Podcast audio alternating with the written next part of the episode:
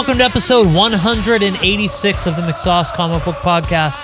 My name is Paul McGinty. With me, as always, are Matt Cassell Hello. and Ian Sharpley. Hi there. It is Monday night, March 13th. Isn't it easier to go second? It's so difficult to be the third guy all the time because you have to bring something different than what I did. I could do whatever I wanted as the first one to say hello. I I almost always say I just say hello all the time. I I never change it. Sometimes it's higher, sometimes it's lower. But you get to What'd you freestyle. say You, get today? to do everything. What did I you had say to. Ch- today? well, I had to change it. I don't even remember. It was ten You said seconds hi ago. there. I had to, But it was- But it I was got, super but I felt the subdued. freedom. It was like this weight was lifted There off was me. and no I was like, I freedom. can do anything I want. I could do anything I wanted. Yeah, Matt's right. You were limited because you couldn't follow up uh, because I was like, You had at least hello. You can't go hello right after me. You have to go you had at least one option taken off the board. exactly. Guess how many options I had taken off the would board? you like to? Would you like to go second from now on? No, I like the what- challenge, but every once in a while it's fine to. I wouldn't want to Change it burden up. you, Matt. I know you wouldn't, but I wouldn't want to. Right. You know, you guys can say the same thing. You can both go hello or hi. Hey, uh, it's me. Do you know? Well, okay. So anyway, Paul, we're Or here only to you podcast. can say that because Ian's not Italian. Uh, what are we talking about tonight? We're going to talk about the decline of the toy market in America. So interesting. Yeah, well, you know, I, I, I, I think it is interesting. You know, our uh, the majority of our listeners, I think, uh, grew up with a huge, huge action figure in toy market, and uh, now nowadays it just seems to have fallen by the wayside. It's a It it's a dying dinosaur. It seems that way, but we'll dig into whether that's just our perception or or what reality has in store. It's called a tease, folks. And who teases best? Ian Sharpley. So why don't we have him do housekeeping? I was going to throw it over to Matt if he wanted to do housekeeping. I don't have my notes prepared, Ian. So why don't you take it this week? All right, no problem. As all of you know, we have a website. It's McSauce.com. You can find the comic strips that Paul and myself do. We have reviews. Paul does some nice reviews of the comic books that he reads every week. And you can also find the link to this podcast.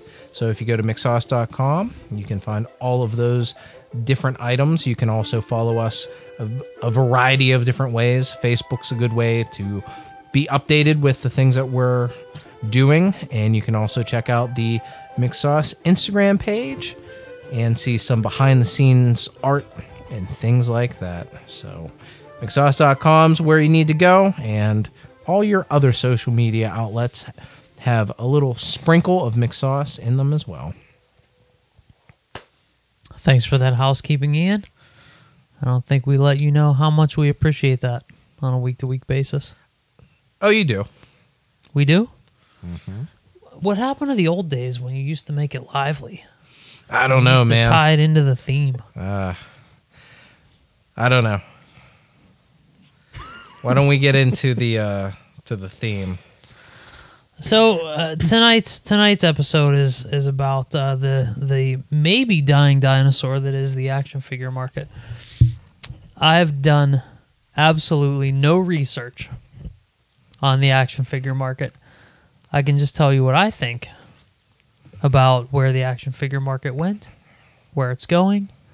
But why don't we turn things over to Matt, our resident researcher, on specific topics like the action figure market?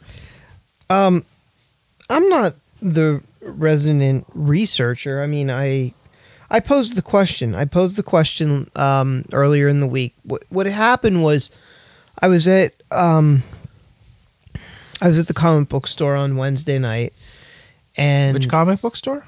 uh, Duncan Comics. Shameless plug. Duncan Comics, who had a drunk driver drive through the front of the store on Thursday night, Friday mor, aka Friday morning, um, and uh, yeah, um, might make uh, Wednesday's trip kind of interesting. But um, Nobody was hurt. It was middle of the night. They took the drunken idiot to jail, and that's that's that. I can't imagine Repairs are losing underway. control of my car enough that I go through a storefront. Well, the store is really close to um, the road. It's it's truly like a car length away from the road. Yeah. There's really no parking lot. It's just spaces and then the road. Yeah, I can't imagine thinking th- the after you go through like, oh wow, I crashed my car into a building. Yeah. Yeah, well, she said that uh, she was trying to get to Turtle Creek, which is Which is which is through Duncan Comics. Yeah, yeah, yeah. that is amazing. yeah, Of course it was Turtle a, Creek, which is Of course nowhere, it was a woman driver. which is nowhere near uh, where where Duncan Comics is. Approximately a forty-minute drive. Not even close, right? So, um, so while I was at the shop last Wednesday, um, a mere uh, 24 hours before tragedy struck, I had asked Tom and another friend of mine, Jeff, who also owns a comic book store, Arkham Gift Shop, Shameless plug. and uh, I asked those guys as I was looking at all the action figures in the store. I said, "How, how are you guys doing with your action figures?" And um, they both basically concurred, not that great. Um, they don't sell them certainly like they used to, and frankly, they sell them badly. And I thought that was pretty interesting. I thought it was something that McSauce should investigate, and we should at least give our uh, non-professional opinions and um, kind of get to the bottom. Why is it that uh, action figures aren't aren't selling at certain comic book stores, at least, uh, if not all over the entire market? Well, isn't the comic book store action figure market a lot different than Target's or Toys R Us's action figure market? Yes, yes, Because the- absolutely, The comic book store market is a collector's market. exactly, and, and that's what I'm referring to when I talk about this. You know, we're like I don't care how toys are selling for six years old, six year six year old kids, uh, but I am you know semi interested in what is the market for collectors like because I think me and you two guys we were all collectors at one point with action figures and that's something that all three of us have basically stopped doing but in the 90s and into the early 2000s we were all pretty feverish about our you know our Collecting? our collecting with with toys it was like for me it started uh, when the power of the force figures came back in 1990 uh, what was it paul was it 95 96 Yeah, when it had to be. Yeah, it was. It had to be ninety six because I was um, I was I was out of high school. what was what was special about the power of the force action figures when they came back in 1996 ian you look Is, like you is want this a trick question? No it's something that we're all going to agree on Well, but steroid regulation was out in the toy business in 1996. So just much like baseball, where you could see the gods of the diamond, Jack Homers left and right, the Power of the Force action figures had a specific build to them. They were pretty ripped, if I remember correctly. The And this was the A New Hope Luke Skywalker. Yeah, He it was deep just it was the deep He-Man. jacked. In the tunic and like you could see his his just ripped pecs.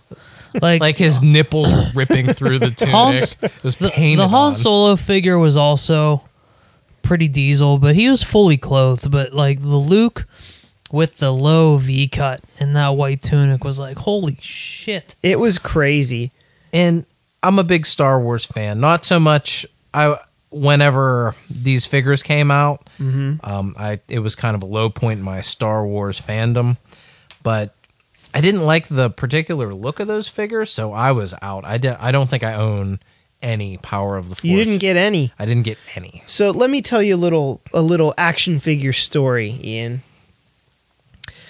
Back in 1996, young Matt was 15 years old, maybe 16, I don't know, 15, 16. I don't think I could drive yet, so I'm going to say I was 15. And I knew those figures were coming out because I had seen a small picture of them that appeared in a magazine. I think it might have been Wizard magazine, uh, the great comic book magazine from the 90s that gave us all the latest news and updates on the comic book world before um, the birth of uh, the internet. So I saw this picture and they must have said like summer of 2016. And I was like, awesome. I can't wait. 96? Yeah. What did I say? 16? 2016. No. Last year. That no, it was it was summer of 96. And so what I did was I can remember daily in the summer I would fucking call um the store was called Service Merchandise at Ross Oh, Park man. Mall. I remember service. and I would call service merchandise daily to see. Did you guys get in the new Star Wars action figures? No dork. Click. And it was such a big deal because there hadn't been a Star Wars action figure since what was the last ones? Probably the Ewoks and Droids ones, Paul. Uh, 80, 85. Looks like Power of the Force came out in 95. Uh, the last of Kenner's quote unquote vintage line was in 85. Okay, so there you go. So it was it was 11 years since there had been any kind of Star Wars line, and in my head I was like, I'm gonna be one step ahead of everyone because I'm gonna keep mine in the box this time. I'm gonna collect them and I'm gonna keep them in the box, and then I'm gonna sell them in a year for hundred dollars a piece. I'm going to be rich. Look out now. Right. Um, plus, I was super excited to get these Star Wars toys. I, as a matter of fact, I probably wasn't thinking about selling them, but I was thinking how they would be super valuable, and they were Star Wars on top of that. So that's great. So they came out, and yeah, they looked ridiculous. Luke and Han are clearly on steroids. Chewie is probably juicing as well. I think But even, even Obi Wan was taking the Yeah, needle right. at that point. He was even pretty. even jacked. Princess Leia because she was very China esque. Princess China. Princess China, she didn't look real good, but it was funny. Um, aside from that, there were some other like miscues with these figures. Do you remember the lightsabers on Darth Vader and Obi Wan and Luke? All had they were about an inch longer than they should They have were been to like scale. bow staffs Yes, with a hilt on one end. right. They were Darth Maul before Darth Maul. It was like javelin. I made, and I'm I'm sure I've shared this story on, uh, at some point on the podcast in one of these 185 episodes. But I made a parking lot uh, car trunk deal for a long sabered first run Luke Skywalker. Yeah, I think you have told told uh, the fans about that blowjob yeah, that you gave. Uh, I didn't. I didn't. Oh, oh, I I'm didn't give a blowjob. I just needed to needed to pull some early information uh, when when a couple uh, boxes were coming in into Toys R Us. And uh, yeah, yeah, got that figure. It's still it's actually down here somewhere. That's cool. So uh, It- do you remember how they came out with the the orange carded, and then shortly after the orange carded figures, they quickly transitioned to the green carded? yeah, Remember that? Uh, Same figures on some Yep. of them would be on orange and then the green, but it was always more valuable to have the orange ones. It was a big deal. Like you would scour through racks and racks of um, figures at Toys R Us or Walmart or wherever, looking for you know there was a run on those figures. We kind of played it down, you know, your money making, get rich quick scheme. But when those figures came out, there was an urgency, there was an excitement. there was Um, you know, The- there was a lot of, you know, I was working at Toys R Us at the time, so like I was there first hand. Mhm. guess I worked at Toys R Us maybe a year after they were released, so I wasn't there the first day they came out. But um, I had plenty, plenty of people show up. They were waiting for the doors to open, and they'd come in and they'd request they'd request like specific box numbers, like uh, shipping numbers Yep. from Kenner, and I'm like, you fucking maniac! I work here, and I don't know where that I don't know what that is. It was insane, man. Um, I don't remember any of this madness. Like I had started working at Toys around 1998, so it was way past the time of all this mania. We still in the front feature shop whenever I started working there, there still was the big Millennium Falcon and the Power of the Force toys in the front of the store, but all the hype had died down at that point. We weren't getting big crowds or a lot of people asking for Well, box it wasn't numbers. like- that happened with the Phantom Menace. yeah, I remember that. It was. It wasn't. Well, I st- I started working. I started working there probably maybe a, a little bit before you, but it was never. It was never the hype of the Furby release or the Phantom Menace. Phantom stuff. Menace was crazy. I but it was, um, but it was the collector market, uh, and Mm-hmm. like coming out and requesting, you know, you have the Greedo on the red card, and blah blah blah. So like there was a bit of a fervor about it. it was it was reminiscent of what comic book buying was like in the early 90s um and it was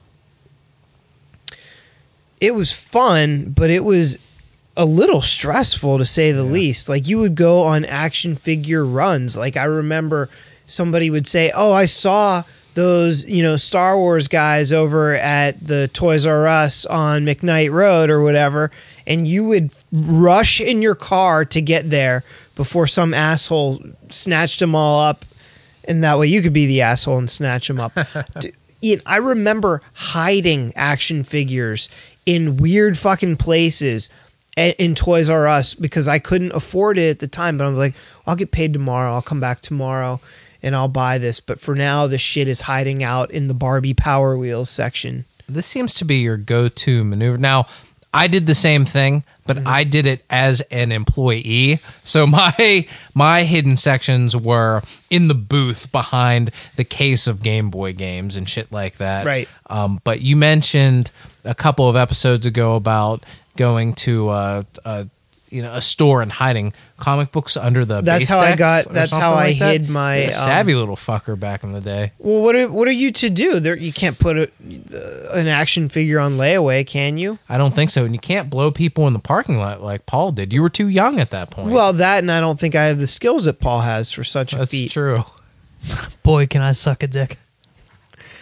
Uh, but but it, it- anyway, the point is, at one time, and I I believe that the whole um, resurgence, or I don't even know if it was a resurgence, but the the industry boomed in 1996. I felt like that Star Wars line absolutely kicked off the action figure market uh, for for collectors. Paul, would you agree with that? Yeah, yeah, and I, I think it had a lot to do with Star Wars being uh, Star Star Wars figures are the greatest action figures. Like they're the ones that started the Whoa, big whoa, action whoa. figure collecting Hey. craze in the I'm a big Star Wars fan, but they're to simply say they're the greatest action figures. Is that true? I mean, by that I mean the most coveted. I don't mean like the the best articulated. How about uh, why don't we say The this? best painted. They're the original. They're the granddaddy of them all. They're the basis in which all action figures have sprung from. We're- Nobody gives a shit about those eight foot tall GI Joes that they had back in the '60s. The modern action figure is the Star Wars, you know, styled action. figure. yeah, the co- the collector's market The for three- action figures began with the three and three quarter, three inch, quarter inch Star Wars figures. So, you know, after five points of articulation. yeah, and after That's the- all you need. Throw them in the sand. It really is. That's that's absolutely all you need. When you Um, played with your action figures, your Star Wars action figures, this goes for both of you guys. And you wanted your guys to run. Now remember, Star Wars action figures did not have knees. They did not bend at the knee. So they only bent at the hip. right? This is going to be great for a When they- non-visual medium. when they ran, oh, people can't picture. Everyone listening knows what I'm talking about. When they ran, when you had your action figures running when you're playing with them, did you do anything with their legs? Like, did you separate them a little bit? Did you have them doing the splits? Did you just have them hop around? Is that how you had them run? I had them do the splits to really emphasize fast running. And I remember my friend Craig, as a kid, he would just slightly separate their legs. And I would say, then he's walking. No, he's running. And I- no, he's not. That's walking. You, Craig hated your guts. well, I know Craig. Craig has told me. I can't believe he would bust on me for my five point of articulation leg spread when I was making those ancient figures. he run. also, I did not. but appro- after almost 200 episodes of this show, I totally can believe that he would bust Craig's poor, bo- poor little five-year-old balls. well, Craig was one year older than me. we're Sick. still on Craig's side. But you know what? Let me tell you something. I also do not approve of the sound effect that Craig used Can I? Can I guess it? Can I guess it? for lasers. Oh, oh. Okay, go ahead. I was gonna. Did, did you have a walking sound effect? No, no, No, No. You, you didn't do a little. no, no, no. You didn't do a wasn't, little- it wasn't Paul's dick sucking sound effect. Yeah, I mean that's you Parking once lot again. dick parking sucking lot sound. blowjob sound. Um, it was. Do you want to guess it? What it might have been? How am I gonna? pew. Pew would have been better. It was chew chew. Oh fuck you, Craig. I'm out. I'm out. Matt Nation, that didn't take long. spread those What legs, was your baby. noise? Action I figure. honestly don't remember. Convenient. It well okay. Convenient. Let's roll Craig right under the bus, and we don't have a comparison. Are you still on Matt Nation? Oh, no, because I'm a that little- sounds like Dirty Pool, doesn't it? I'm a little shaky. Yeah, you don't remember your laser sound effect? I don't. No? Um, I know it wasn't chew because I remember as a kid thinking Overruled. that doesn't sound right. Paul, do you remember yours? Mine was a legitimate pew pew. I can't even remember if, how I made them run. What's wrong with you two? Aren't there Oh. any more important things filling Oh, your I'm brain sorry. than how you made your Star Wars figures run? It was just a question based on the limited articulation of said figure.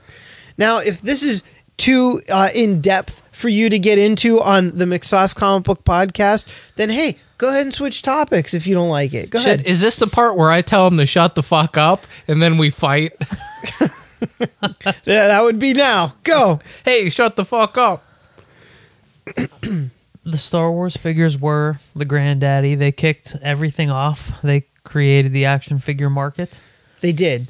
and it was also it was also during a time where um a lot of other products had a lot of other properties had good action figure runs because it was the age of action figures. This is not the age of action figures.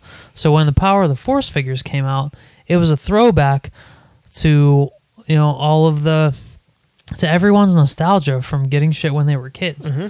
So everyone like us went out and we didn't care if Plus, you know it was Luke Skywalker with Arnold Schwarzenegger's body. Well- it was a new Luke Skywalker figure. We we wanted it. Mm-hmm.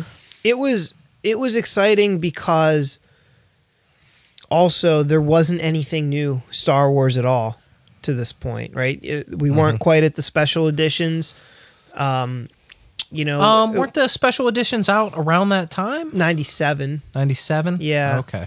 Yeah, but as of this point, all we had were the were the toys. That was the only new shit. You know, there were some novels and things, but um, as far as merchandise, this was pretty much it. You know, um, and I find it interesting that Star Wars kind of really kind of kicked off the action figure market, but then it also sort of created the collector's market. You know, 15 years later, whatever it was. And I think that's really cool. Um, but it almost feels like Star Wars might be semi responsible for the downfall of the action figure market in a weird way with an oversaturation. I don't know. That's something we can get into. But I've got some of my own theories on kind of what happened to that collector's market. Because, Ian, as we did a little bit of pre show research, the action figure market in general is actually doing pretty okay, and it's doing better in the last year than it had in previous years. Right. which is interesting. If I can make just one quick point, um, with the Disney Infinity line imploding, they call those, um, what do they call them? Toys to life. Is that what that that is called? That I- shit. They call you, those zero points of articulation. yeah, right. Where you put I, it on a. I don't know the Toys to Life um that that uh, jargon that you're using there. I I, I, don't know. thing. I mean did the Infinity market implode? Don't those those um action figures still aren't they able to be used with the um the Wii and the Wii U and all all that stuff? Well, yeah, Or, um, but the or Disney Infi- PlayStation stuff. I'm sorry, that's emojis. That the Disney Infinity line ended, right? You know that. I didn't know that. No. Yeah, they they canceled the line. They completely pulled the plug on something that I thought was doing really well, but apparently they're expensive to make, and Disney was like, "Nah, "No, we're we're not going to do this anymore." They look awesome. Which too. was crazy because they were having these. Yeah, they looked really cool. They had Star Wars and Marvel plus regular Disney type properties, but they got out of it. You knew that, right, Paul? I did not know they were quitting the Disney Infinity. It was like a year ago. That's pretty surprising, especially since it ties into all the all the um, gaming consoles, and there, I feel like there's a lot of things that you could still do with those, um, with that technology. Yep. But Yeah, if you happen to go into like the video game section at Toys R Us or Target, you're not going to see any Disney Infinity stuff anymore. oh It's shit, gone. that's a bummer because I really liked all that stuff. I always wanted to get. Um, there was this two pack of Spider Man and Nova. That you might be able to hunt it down. Like all that shit got clearanced right at the end. yeah. Um, but that was months ago. I'm, that's really surprising that you guys didn't know yeah, that. I, uh, yeah, I don't know, and I have a connection in the industry, and she let me down. Um, but the, even in spite of that, apparently toys are still selling. But I don't think they're selling so great in specialty shops or comic book shops. and that could be that could be the case. I mean there's no it doesn't look like on the toyassociation.org they don't break it down into collectibles or specialty items. They just have a action figure and accessories block which according to this has been climbing pretty steadily since uh, 2013 it's up it looks like from um, from 2015 to 2016 it's it, it's it's down 1% but from 14 to 15 it was a jump of 9% so i'm and and it looks like it's it's climbed pretty solidly since 13 and when you really think about it i mean there are so many properties especially with star wars the you know the granddaddy of them all coming back with new cartoons, new movies every year. That's a major generator of money for the action figure market. All the all the DC movies, all the Marvel movies, I would think also would have a big hand in churning out some bucks for the action figure market. Um, collectibles however i i mean i don't know it seems like matt y- you mentioned the other day that the collect the the action figures the price point on some of just the regular action figures has jumped pretty considerably since the last time that i bought them at least Right. So we're not going to talk. We're not talking like a regular Star Wars guy that you can get at Target. Right. Those are like what nine, ten bucks now. Which is funny because I, if I'm not mistaken, they were four ninety nine back in 1996 right when we started getting into that. so shit. instead of instead of the the money's been inflated instead of the muscles like the power of the force exactly, figures. exactly, the money's been shooting up. So n- a lot of the specialty shops carry they call them uh, direct action figures meaning they get them directly from like the comic book distributor diamond right? So these are called DC Direct. DC has their own line of action figures that are based on specific artist renditions of classic characters like Superman, Batman, Justice League, and they're cool, but they also cost a lot of money. If you go on DC Direct's website, you could see it. I was just looking at a Batman that has it's the animated series Batman. He's got a bunch of different heads you can like swap in and out. Looks really cool. It's like 28 bucks, 29 bucks Yeah. for an action figure. Um, a lot of the action figures are at that price point. So when I asked Tom, who owns Duncan Comics, shameless plug, and Jeff, who owns Arkham Gift Shop, Shameless plug. that one I felt some shame with. Um, they they both said that the they have priced themselves out of the market. Like people aren't spending that on on an action figure anymore. I mean, let's face it. I don't think action figures have gotten better in terms of sculpts or paint jobs in the last 15 years compared to like when they were uh, maybe some of the Star Wars ones are better than they were in that first run. But like, I think a, a regular Star Wars guy now doesn't look any better than it did in 2000. I think the DC Directs, they do have a pretty unique sculpt. They do nail the artist's style pretty close, and they do a lot of. They offer a lot of, um, a lot of cool things that you wouldn't wouldn't see in the store. They have that uh, Dark Knight Returns collection that I think is pretty cool. well, I agree with that, but I would say that the McFarlane Toys line from McFarlane Toys started in, I think it was 1997. It started under the moniker Todd Toys. You remember that, Paul? Nope. Well, it did. So it started out with it had a line of action figures because McFarlane wanted to create Spawn figures, and He Couldn't- also was a little disappointed with the quality Exactly. of the it wasn't it figures. wasn't what it needed to be. So what did he do? He created a toy company which helped spawn his empire. no pun Nyok, intended. nyok. Uh, that that he became like a billionaire over. Um, and the toy line, this was the beginning of it. He had four action figures. He had Spawn, he had the Clown Violator, and maybe Did that he have was midi- it. Did he have medieval spawn as well? Maybe Medieval Spawn I think was one that of them. I, I think that That was the other fourth one? Yeah, Um, and then I think Angela came out with the second series. yeah, there was Angelo finally came Same on out. and- Twitch maybe.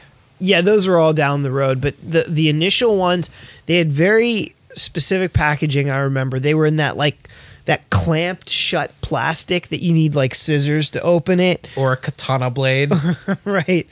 Um, and uh, you they look good. They were like nice looking action figures, but it wasn't until a few like series in that those things started.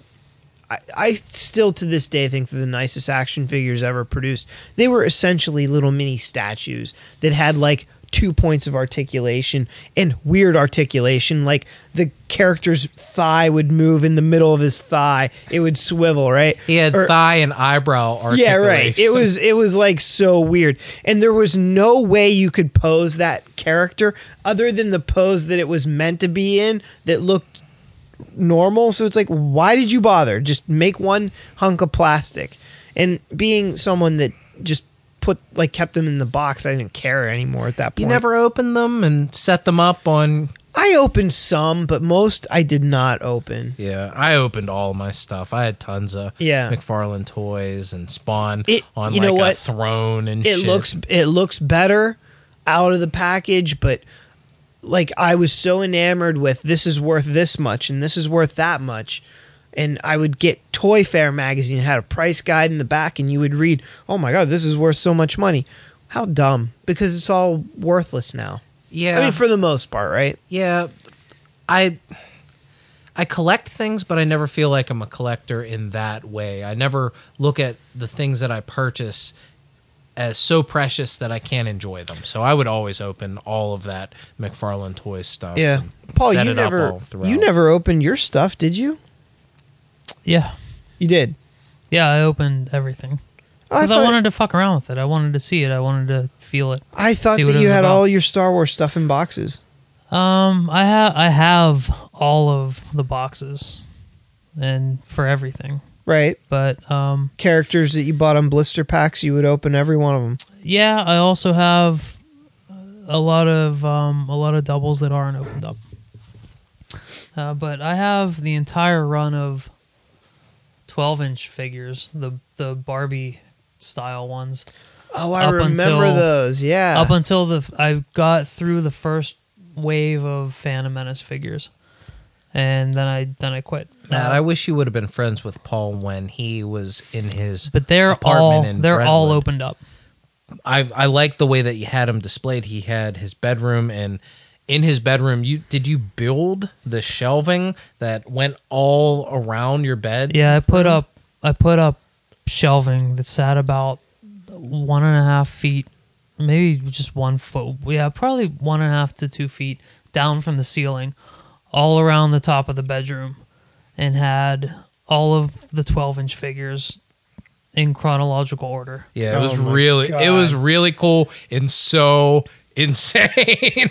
that sounds like the bedroom of a serial killer that likes Star Wars. it was fucking awesome. But it also played into Paul's OCD nature. It did. It it, abs- it absolutely played into Paul, did you My buy nature. did you buy some of the McFarlane stuff? Like no, because I, I wasn't in any of that stuff. Yeah, but like some of it was just so cool. Like he would do his version of the Wizard of Oz, or you know, he would do. you know, I did. I the only Mc- McFarlane figure I got was the um, Christopher Walken Headless Horseman. okay, from I had Sleepy that, Hollow. yeah. Yeah. Yeah, that was that that was that was the only one.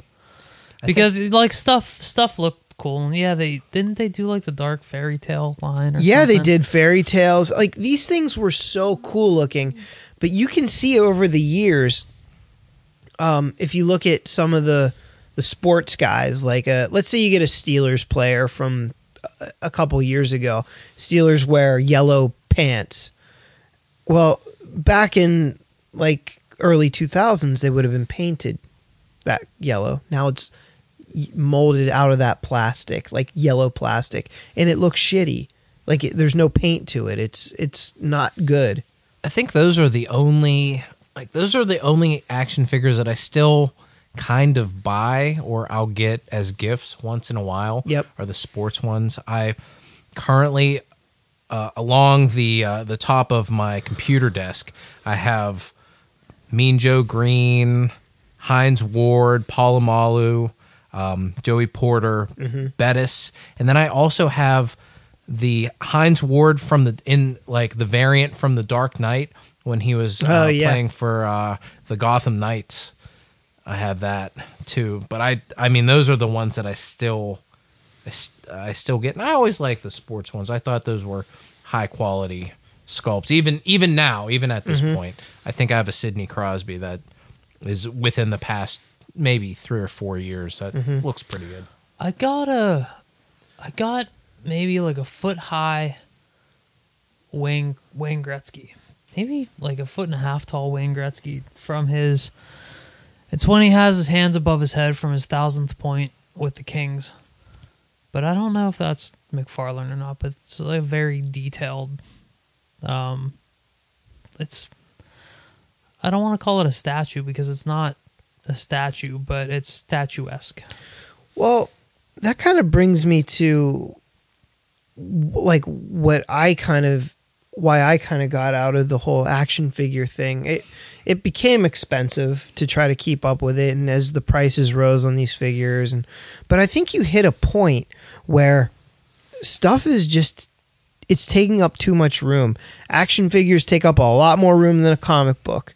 Comic books are easy to A couple summers ago, I sold a shit ton of all that Power of the Force stuff at uh, at a yard sale. why'd you do that? Just don't need it anymore. I'm not gonna get any kind of real financial return on it. Like Right. that was the best option I was gonna get for peace of mind of you know a, a clean house and actually be, being able to get some money back on it. hmm How much did you make? I forget, but I was I was I was happy with it.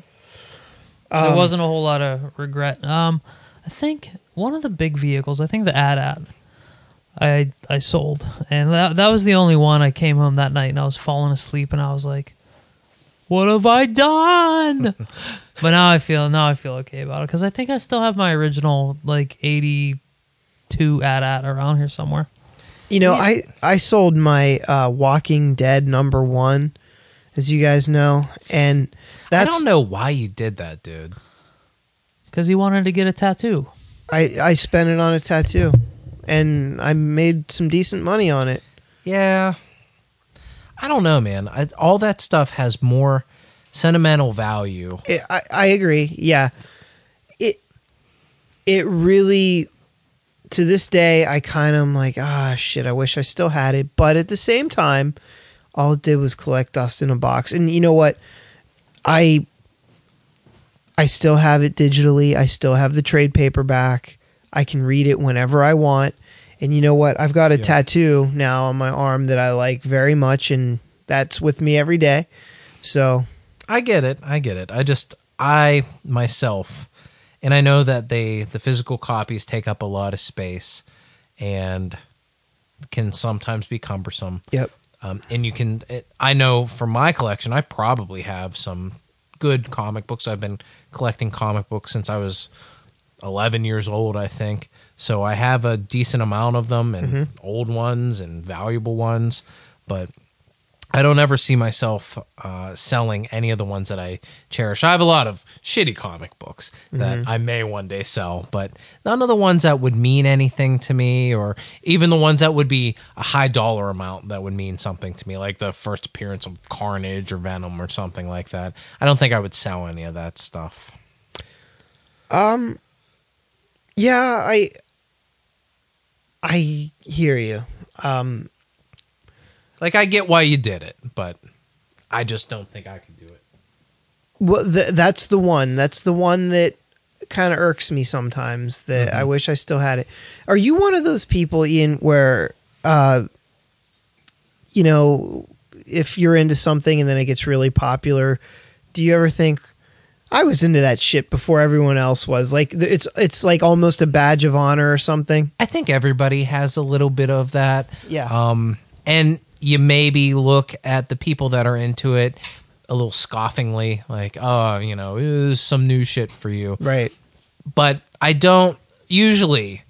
I just enjoy that people are into something mm-hmm. that I like, mm-hmm. and I like telling them about. Oh well, this is the further history of that new thing that you like. Mm-hmm. I've liked it for all my life, so let me tell you about it.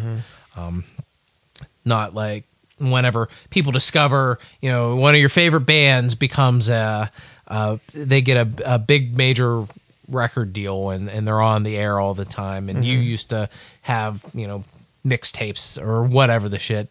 Um, I still, I still enjoy the new stuff. And, you know, is that something that you, you don't like it whenever something kind of blows up a little bigger than it used to be? No, I think it's kind of cool, but it it does. I do sort of think like wear it with a badge of honor that like yeah, I like that before everyone else. Uh, like well, the only reason why I had the Walking Dead early issues was because I got it when it originally came out, and that was part of why there was some sentiment sentimentality there. Is that Yes, the right word? Sentimentality, yeah. And um, that was because I bought it the day it came out. I thought it looked cool. Nobody had said anything about it to me. It just looked good to me.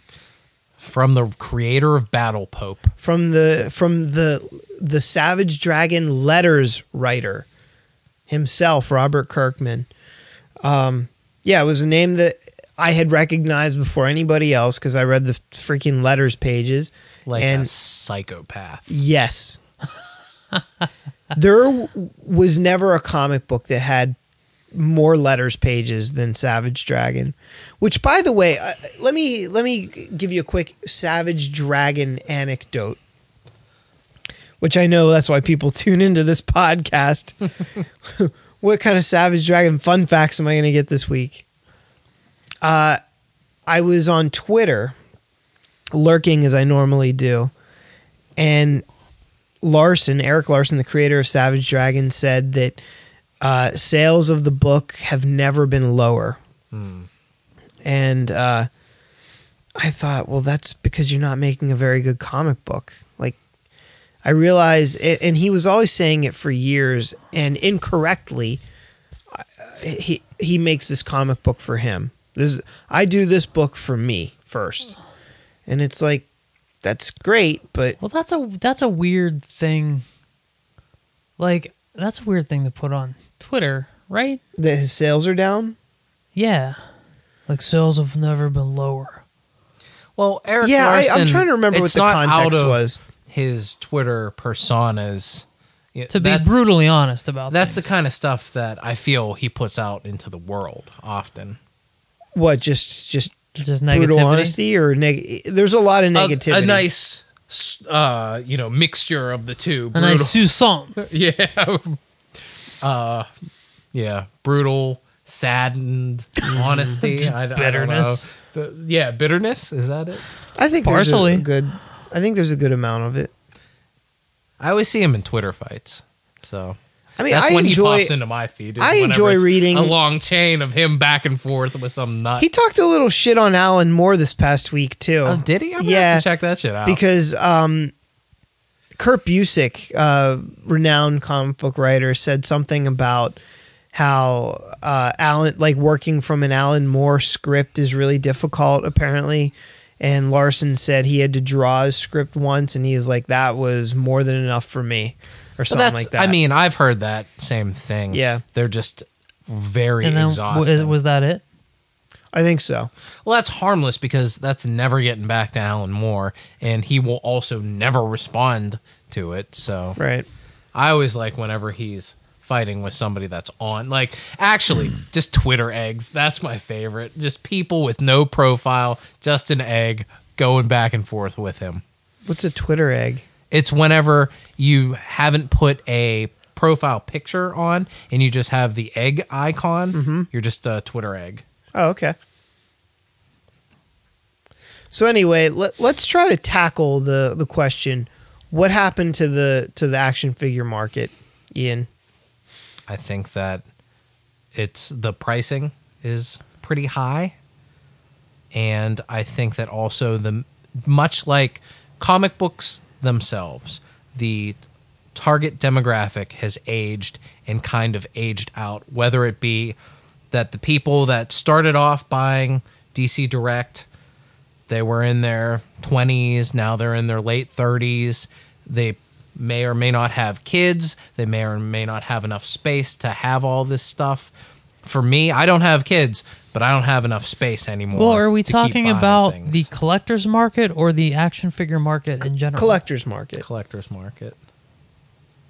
Because as we referenced before, the action figure market is going strong.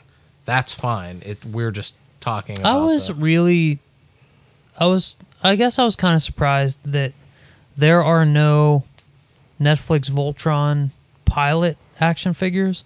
You can find the a couple of the lions. You can find Voltron, you know, little three and three quarter Voltron. You can find like three foot tall Voltron somewhere in the middle, but there's no Hunk, Lance, Keith.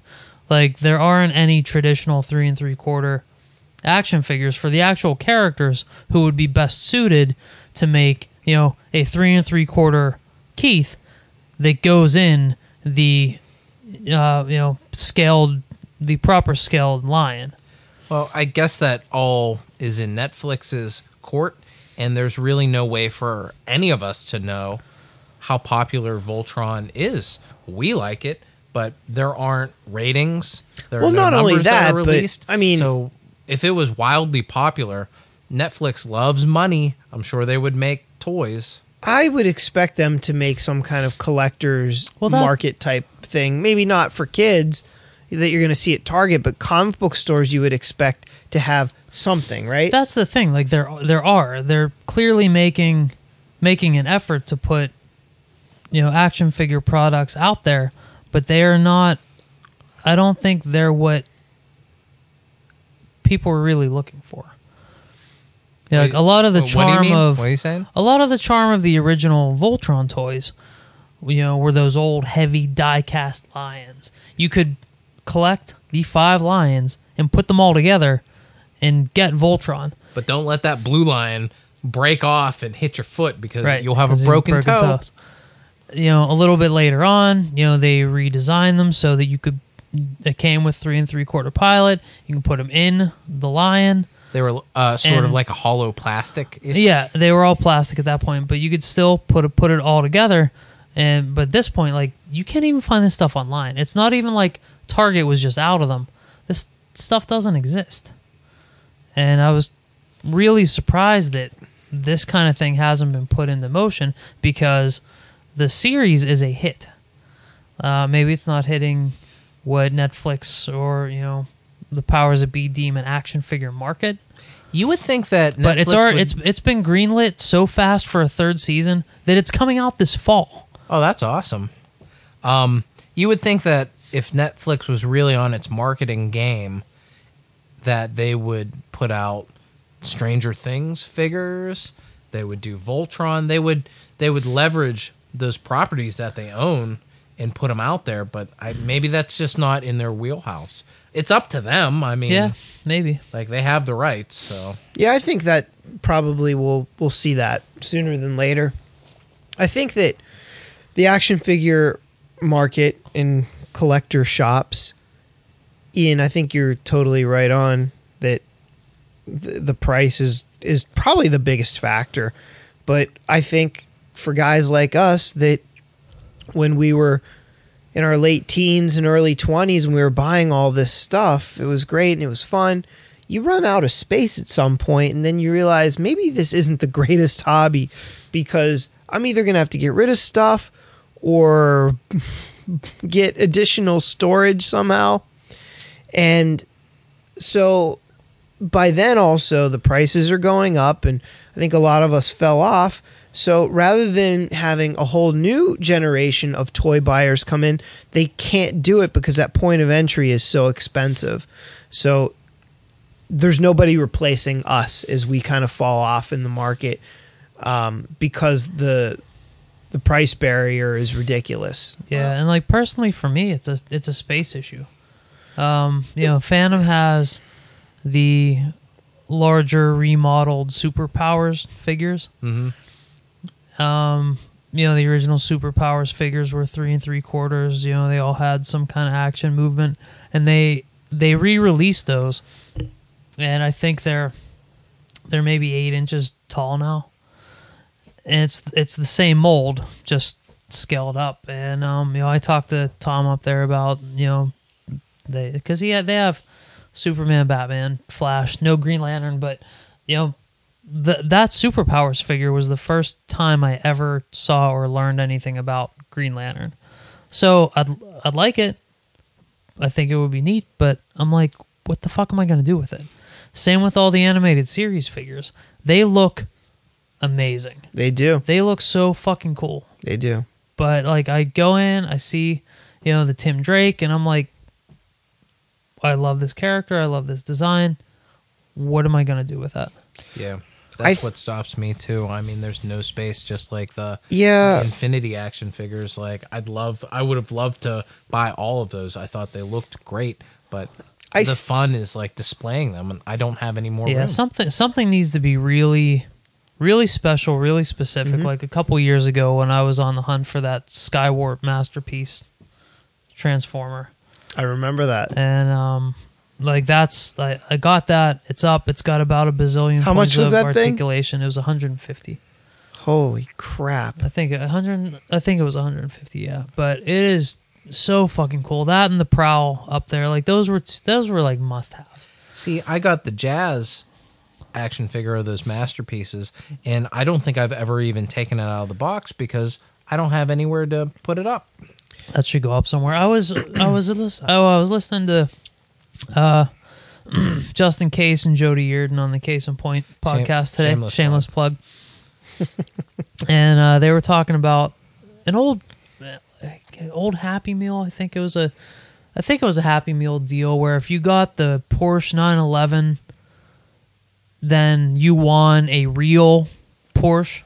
There was, you know, some 80s, you know, promotion for that. Yeah. And whenever they were talking about that, I immediately went and looked up the Porsche 911, and then I was looking up pictures of like the Jazz model for the the Porsche, Mhm. and I was like, man. I should get that fucking masterpiece figure because like it like those original Transformers designs they're so fucking cool. They're so neat. I fucking love them so much. But one, those masterpiece figures are crazy expensive. Like the Prowl, your basic regular car size, still 75 bucks. The fucking Jets were are up to like 150 now. Like that shit is so expensive. Um, so I think that price is a big one and space. But for me personally, the reason why I think I don't do it, well, I guess space is probably the main thing, but the price is such an issue because the prices are so high. I feel like there is that, plus the quality has come down, in my opinion, compared to like what that price would have gotten you back in 2003 or whatever. Um, you know, th- now these things cost like a third of what a statue would cost. And statues are usually better sculpts. They're kind of cooler. They're bigger. They feel a little more high end. And, you know, for refined gentlemen like ourselves, that would look good in the house as a decoration. Action figure looks good as a decoration, maybe around your computer or something Yeah. and uh, it's like if you're gonna spend that much, you may as well just get a statue. Like you guys have been over to my place. Like I've got statues up and not really action figures. Because, well, again, because I'm very refined and suave. Yes, yes. So Shay Casal. that's it. Well, is there a is there a subsection to this market like the pop vinyl market because those are like you know they're not you know like glass case spotlight items, but I feel like they almost do fall somewhere between like your computer desk and a bookshelf. Yeah, I I feel like the people that get the pop vinyls are addicts and they have a wall of pop vinyl figures. they can't stop at just one. They have to get all of them and construct like a castle Well, that with them. that's how my that's how my power of the force mania began. I was like, you know what? I'm just gonna get the Lukes, and then it was I'll just get the a New Hope Millennium Falcon. you That's know, how crew. it always Pop- starts. And top it was, and then all of a sudden, It's I a- was I was fucking tits deep. in it's a Power of the gateway drug. figures. Oh, I'm just gonna try a little Luke here. Yeah, but like you- there there's a bunch of little goofy like um you know pop somewhat figures out there. Like every comic shop you go into now at the register, they have like the mystery little figures. I've been you buying a don't know few which of one you're gonna get. What'd you get? Uh, I got a couple. I got a Teenage Mutant Ninja Turtles one. I got a. Uh, which one did you hope you were gonna get, and which one did you get? I really liked the Leonardo sculpt on the back, and I wanted that, but I got a Foot Clan guy instead. Of course you did. wah wah wah wah. Oh yeah, I, I, I, I saw that guy. He's on your desk. Yeah. And then I also got there's like a, a monsters line and um I wanted the Elvira in it, but I ended up getting the Wolfman, which I'm pretty happy with that too. Old old school Universal. Wolfman. Yeah, yeah. But it also had shit like Freddy Krueger and Jason and Leatherface. It had the twins from The Shining. It had um pretty extensive. yeah, it had Jaws was one of them. What's that? Who's that? Uh yeah, there's um like I whenever I was still going to um, New Dimension, that's when the Transformers line was coming out. And like they did the first wave, and the first wave was, you know, exactly who you think those six figures were going to be in the first wave. But the second wave had Prowl in it. and Prowl is my guy. I understand they just killed him in the comics. He was the first casualty of Generations War or You're- whatever. I don't know. They kill Transformers all the time, bud. This was this was apparently pretty big because I've seen this pop up in multiple sources. But like Prowl was always always my favorite Transformer besides Law Optimus and Prime. Order. Yeah, Law, yeah, Law and Order, and um, like I wanted, I wanted that one. Uh, I bought two. He was the second one I got. I lucked out. The first Oh, nice. one was the Insecticon Shrapnel, who's also pretty neat. He's the one that has Yeah. like the he turns into a beetle. He has like the antenna out of his Have- back or something. Have you seen some stores will have the opened one? And if you get one you don't like, you can trade for Yeah. the open one. Your crappy one can replace See, that's that. why I don't like mystery box shit. Like I don't want. It I to like be- that idea though. I, I love yeah, that. I I think it's cool, and and it reminds me of what it was like buying. You know, Ian, I bought the um, my, the first thing that I got that really like got me into comic books was actually the Marvel series of act of trading cards. Yeah, yeah, yeah. Um, it was in 1990, and I got the entire series after I bought probably a hundred packs, and you didn't know who you're gonna get. I think that that's acceptable risk reward for trading cards. Yeah, but the the risk reward starts to get narrower and narrower and narrower the more you get out of the set. So by the time I only needed card number 3, the Incredible Hulk, Paul as you know, it was becoming more and more dicey and you would buy a, a pack and they were a dollar a piece and that was high because normally You might as well just get a comic book cents at that point. right? So then you don't get the Incredible Hulk. All right, I'm going to buy another pack and another pack and another pack. You know what I had to do? Some kid at my school got a whole box of them, and he's like, "Yeah, I got a Hulk. I could sell it to you." So you blew him in the parking lot. Yeah, Well, um, two and things. his name was Paul. two things. Uh, the Phantom right now has has little DC mystery figures like that, but and there's like a Superman, Supergirl, Batgirl. Uh, they have the like Super Cat, Krypto, but they're all the the designs are all very feminine. Mm-hmm. And outside the Superman, they this is a collectible for girls. And like I'd love to have the Superman because he's he's just neat looking and it's Superman. But like damn it, I know I'll get like super feminine like Super Cat. I don't even know what that cat's fucking name is. That would be an affront to your masculinity. And I, like I just don't want that figure. But if they had like the Transformers ones that were just throw out just make a fucking DC collectible like that where you can get just like a a standard pop vinyl style like Booster Gold, Etrigan, you know, Zatanna, like whoever. Like I I would be into that. And yeah, Matt, the the card collecting game, the sticker book game is a slippery slope. You can get yourself into some big trouble. But what are you supposed to do once you get that close? You're one away. I know. especially You- back you in can't the just quit. in the early '90s, there was no other way to get those cards. You had to just keep buying and keep buying. I I started with the GI Joe cards. That was my first entry into I it. remember those. Those were good too. and I got a lot of those GI Joe cards, and then I started slowly to work into the the And- Marvel cards. I never really liked the Marvel masterpiece cards, though. No, not Those as much. painted Not as much. The the Marvel series one. Yeah. The very first series was the best. It was it had your heroes, then it had your villains, then it had first appearances, famous battles they had.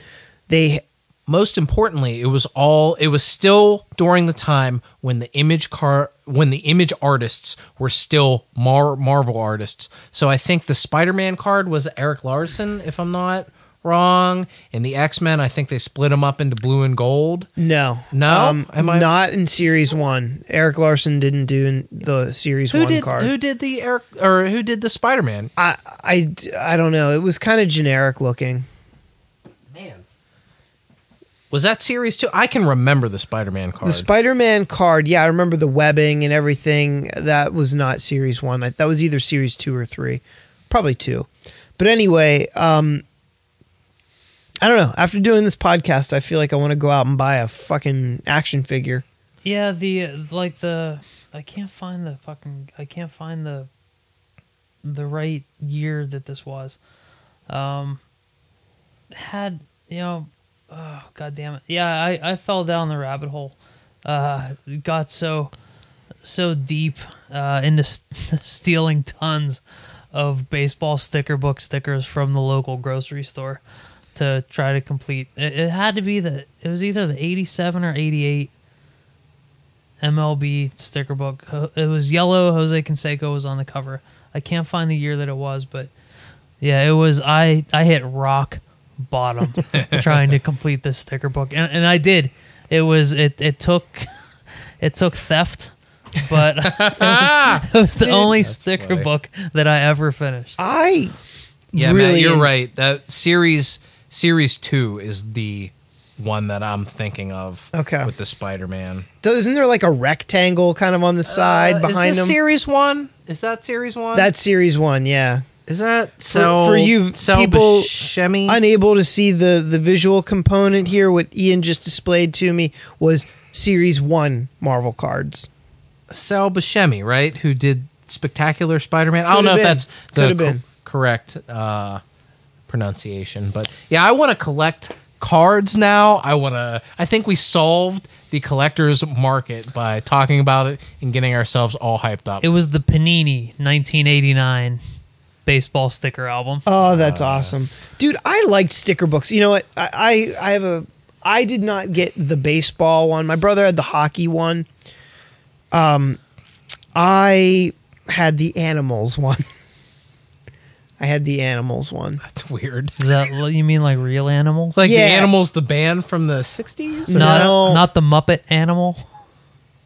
No, th- these were just animals. What it did was it broke out the um, continents. So you would have animals in North America, then South America, and same as like a sports one, but in this case it was animals, How fun! How innocent! right? Brian and I fell down the rabbit hole maybe four four years ago now, because we're at the age where, you know, we're able to just order sticker book stickers. So like we got the NHL sticker book from maybe maybe four years ago, and just kept sending away to Topps for more and more boxes of stickers until need we another finished those hit, books. Topps. Still didn't finish those books, but we God, do we dump so much money? There's into that. something really fun about opening a new pack and just quickly shuffling through the cards and seeing Did you if you got. Did you guys get um uh like baseball cards or hockey cards when you were a kid and buy a box of them? Because there's one thing about buying a pack, but one of my favorite memories in my entire life is sitting down with an, an entire box of 1989 Topps hockey cards and just laboriously taking my time opening every pack, looking through every card. I also completed that set of baseball cards. I feel Well, I like you should should hope have so. You bought card the box. OD'd. Oh my god, was that fucking that was the best. The Sitting down with a box. only of cards. box I ever bought was the Star Wars Galaxy set of cards. You remember Star Wars Galaxies or whatever it was? Mm. Special artist renditions of Star Wars stuff. Again, Yeah. these this was probably right around that time, 1996. Um, maybe a little bit later, but not much. I much. don't. Re- I I collected the, or I collected the Return of the Jedi cards. Mm-hmm. Um, Yeah, and, I've got those. and I also collected uh, Batman '89 cards. That's cool. But I never collected any sports cards. Uh, like, just didn't. Hmm. I don't think I was into it at that point. So Yeah, I have a ton of the um, Superman one and two cards. Mhm. I I've- I almost have the full set of those. I and I, I wound up. Um, I had so many of the the original Star Wars movies cards that I wound up hunting down like the handful that I needed from Star Wars Empire and Jedi, yeah, and wound up wrapping wrapping all those up. So those are also I down have, here somewhere. I have no idea where those cards. They're probably still over my parents' house at this point. But well, um, Paul, why don't we get things wrapped up here? I think we've hit time. Yeah, I think I think you're right. Uh, is there anything you'd like to add about action figure market collecting? Well, I just wanted to make the point about pop vinyls. Uh, somebody brought it up earlier. You're a maniac if you collect them. I, I agree. I think pop vinyls are the last bastion of the collector's market that's kind of rabid for stuff. And it's crossed between like those old collectors that like us that would buy action figures and it's like also the beanie baby type market kind of merged into one and it's not dying fast enough for my taste you know unfortunately. Is it dying? No, it's not. It, but it will.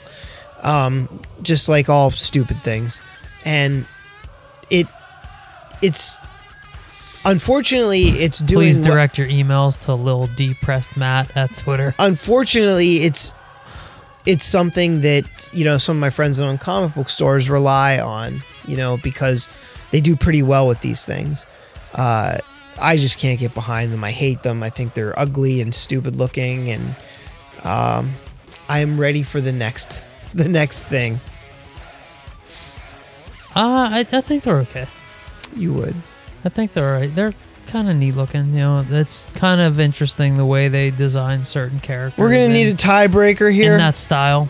Like I don't, I, I own, I, I own two of them. I didn't buy either of them. They were Look at both gifts. backpedal like fucking amazing. he looked like so Well, apologetic. yeah, yeah. I mean, I'm not, I'm not, I'm not in I found the, one on the street corner. I'm not in the pop vinyl market. But if someone's gonna gift me a Green Lantern or a Wicket, I'm gonna take it.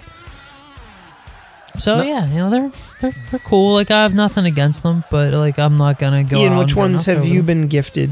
Uh, zero. I don't really like the pop vinyls at all. I kind of think they're stupid too. Neither of you own any. I don't own any. I don't. Proudly. Well, well done. I'm You're- not as you're both- as Matt, but You're both better men than I am.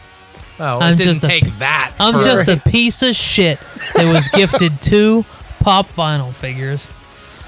That's gonna do it for tonight's episode. My name's piece of shit, Paul McGinty. You are, And I'm Matt Casal. I'm Ian Sharpley. and we'll see you next time.